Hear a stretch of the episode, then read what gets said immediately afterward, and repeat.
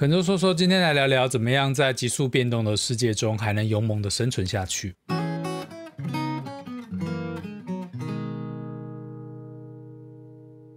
嗨嗨嗨，肯州说说，好久不见呐！大家新年过得怎么样啊？有没有每年都会设定一些计划跟目标，然后每年都重新再计划一次那些计划跟目标？对我来说，因为前两年的计划就是把编曲跟混音后置什么学习到一个段落，就是有一个小小的知识的闭环，就是像是一个小宇宙，可以处理我所需要面对的问题。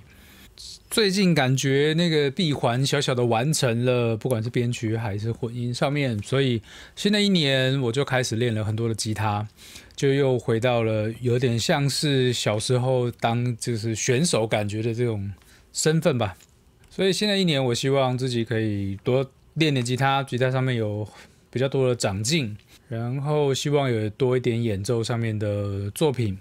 来稍微帮自己解释一下，为什么可能说有点像是休息了一小阵子，就除了年底很多案子要结嘛，然后又有很多夏令营啊，或是讲座班的课程，那我手上也在筹划一些呃 Cubase 的认证的课程的宣传，所以就比较少出刊。哎呀，其实中间前前后后我也有录了两三集啦，就是内容跟主题录完之后就觉得，哎，好像不是这么适合，或是没有那么喜欢，所以就没有放上来给大家听。所以其实我对内容还是有一点点小小的要求跟执着嘛。好，我们回到主题吧。这个主题看起来有点沉重啊，就是如此变动快的世界里，我们要怎么样还是有立足之地啊？怎么样勇猛的生存下去？我们可以来顺一顺音乐这个行业到底历经了怎么样的变动。我记得我看叶问，就是不是叶问嘛？一代宗师就王家卫那个版本，他前面就说这个一条腰带一口气，他一生经过呃民国北伐啊抗战、国共内战，他都是靠了师傅给他这句话一条腰带一口气，然后撑到了现在。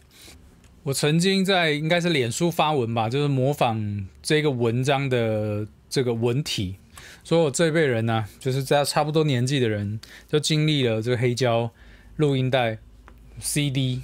然后到串流，到没有人买。其实也不过就是二十多年间呢，就是流行音乐在台湾有一个很大的起伏，它的产值就从最好的时候九零年代一直到二零零四年，大概就是落了十，剩下十分之一。十分之一是什么概念呢？十分之一就是就是本来可以提供班上假如四十个人工作的话，就剩下四个人有工作了，所以是剩下三十六个人没有工作。但是它一定不是这样子等量的去分配，所以就变成每个人平均都剩下三分之一的工作。呃，有的工作项目，或是本来说得上是行业的事情，甚至就灭绝了，就称不上是一个行业。比方说，以前有 session player 的行业，就是说工作只要做 session，那么他就可以养家活口，然后并且活得很好。这种行业消失了，他现在剩下是有点像是兼着做，他呃，他还是一个工作，但是他不能算一个行业。好的，这个产业部分说多了很伤感呐。毕竟这个是对越后面进来的人是越残酷，整个环境上来说。那我们来讲讲看音乐的内容上有什么样的变化。就是我们大概可以回想一下八零年代，大概就是摇滚乐的全盛时期嘛。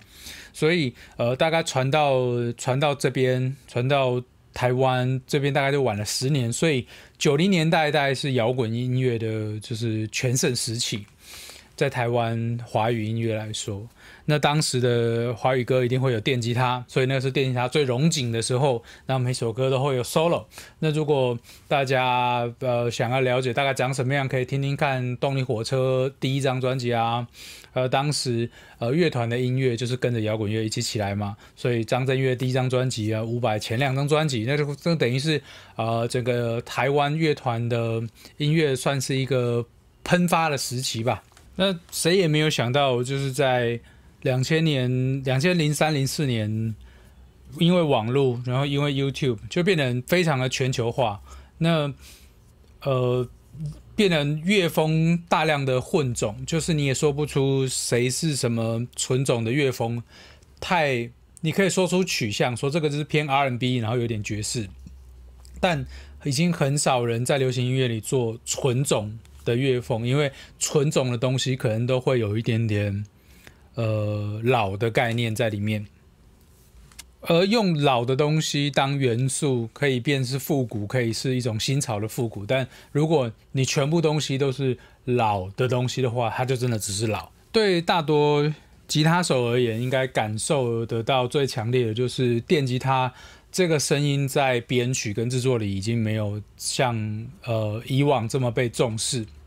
而且大部分的需求就是伴奏以及木吉他的伴奏。所以就是我们传统上在摇滚乐那种电吉他符号，慢慢的变成一个元素，而不是像九零年代到两千年初，就几乎是每一首歌都需要电吉他。其实其他乐器也影响很多。想想看，二十几年前每一首歌都要录真的爵士鼓了。后来鼓的音源，因为这种触发式的音源，触发式的声音是很容易取样的，就是没有尾音的一些维度控制的话，那鼓就很多被音源取代。那新潮一点的歌，基本上都是 hybrid，就是有真鼓的声音，也有电鼓的声音，然后也有混合的，也有轮流的这样子。我之前就研究了一下，有反正不知道是 YouTube 有人整理去年的 K-pop Top 一百吧，还是 Top 五十？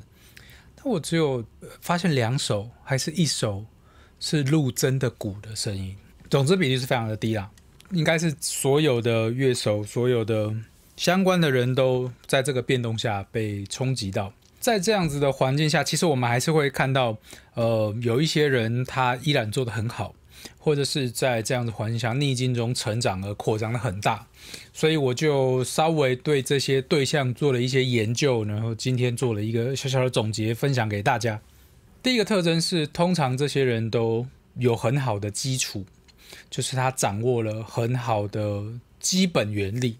因为基本原理是怎么样都不会变动的。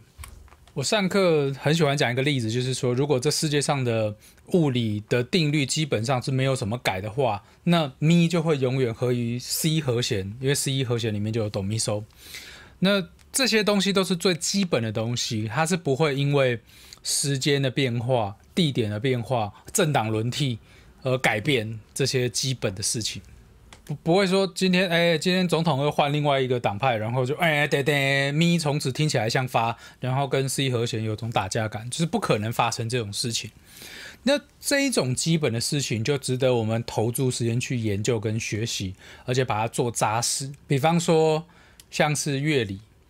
乐理就是我刚刚讲那些东西，乐理像是数学，数学是。不会因为这些东西变动，而且它不会变动之外，它会用很多不同的方式运用在这个世界上。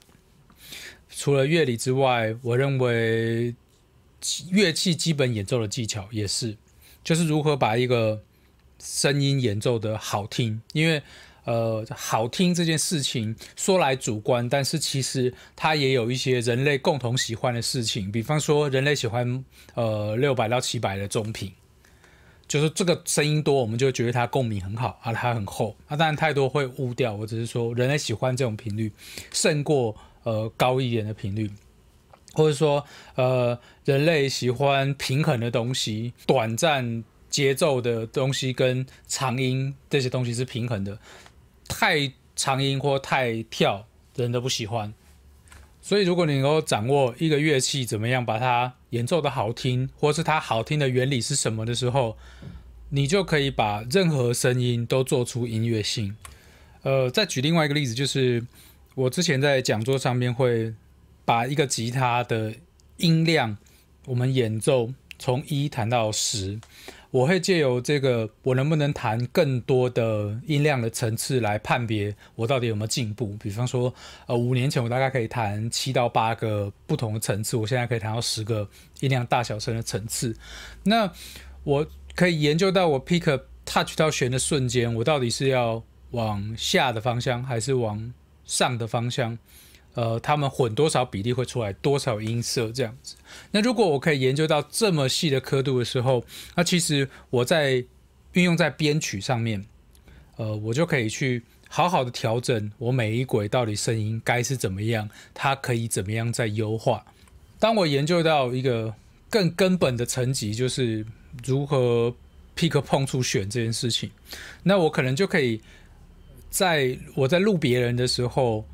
有更多的细节发现跟调整，他怎么样演奏他我要录的这个声音，或者是他要演唱的这个声音，能够在优化。就是越基本的东西，你做的越扎实的时候，它就有越运用在最前端东西的可能性。这也好像说，有的人 groove 好，然后 time 好，他用什么乐器，他敲桌子，他用什么声音都可以听起来太好，groove 好。所以这是第一个，就是我认为在这种急速变动环境下生存下来的，他们都有很强的基础，跟呃已经化繁为简，简到围观再围观的那种基本知识跟能力。所以呃，去寻求这种基本根本的东西。它似乎是有点像是跟时代、跟潮流没有关系，而且是有一点缩本的感觉嘛。但是同时，这些人他又会拥有第二个我要讲的能力，就是随时去洞察现在最新的方向的习惯。他们会去了解，就是这些基本的东西是用什么方式或是什么方法运用在现在的题材里面。我们也可以这样子想象，就是有一个好的编剧，他可能会一直不断的去研究历史上有的东西，什么是好故事，好故事有什么要件，然后他可能可以分门别类，然后做的很细很细的洞察。同时呢，他还是会去研究一下现在流行什么故事，这些原理，这些好故事的原理是怎么。运用在现在的这些题材里面，比方说丧尸片啊，比方说呃宫斗剧啊，它其实原理都差不多，但是它是怎么样 apply 或者变成这样子的成品？以上就是两个点，我觉得我统合出来。这些人该有的特质就是他们有很强的基础，有可能在很早年他们就把乐器练到呃很高的一个水准。第二就是这些人不会固执，或是呃有点类似画地自限，把自己限制在某些东西里面。他们会关注最新的东西，呃或者是他研究的东西，他怎么样呃在现代被运用的有很高的敏锐度。那如果你能够掌握这两个事情的话，那其实你就不管世界再怎么变化，你都可以安然的生存下去。好的，肯州说说今天讲了一个非常知识大爆炸的内容，希望对大家有帮助。那也希望我下一集赶快完成，也可以推出给大家听。那肯州说说，我们就下次见啦。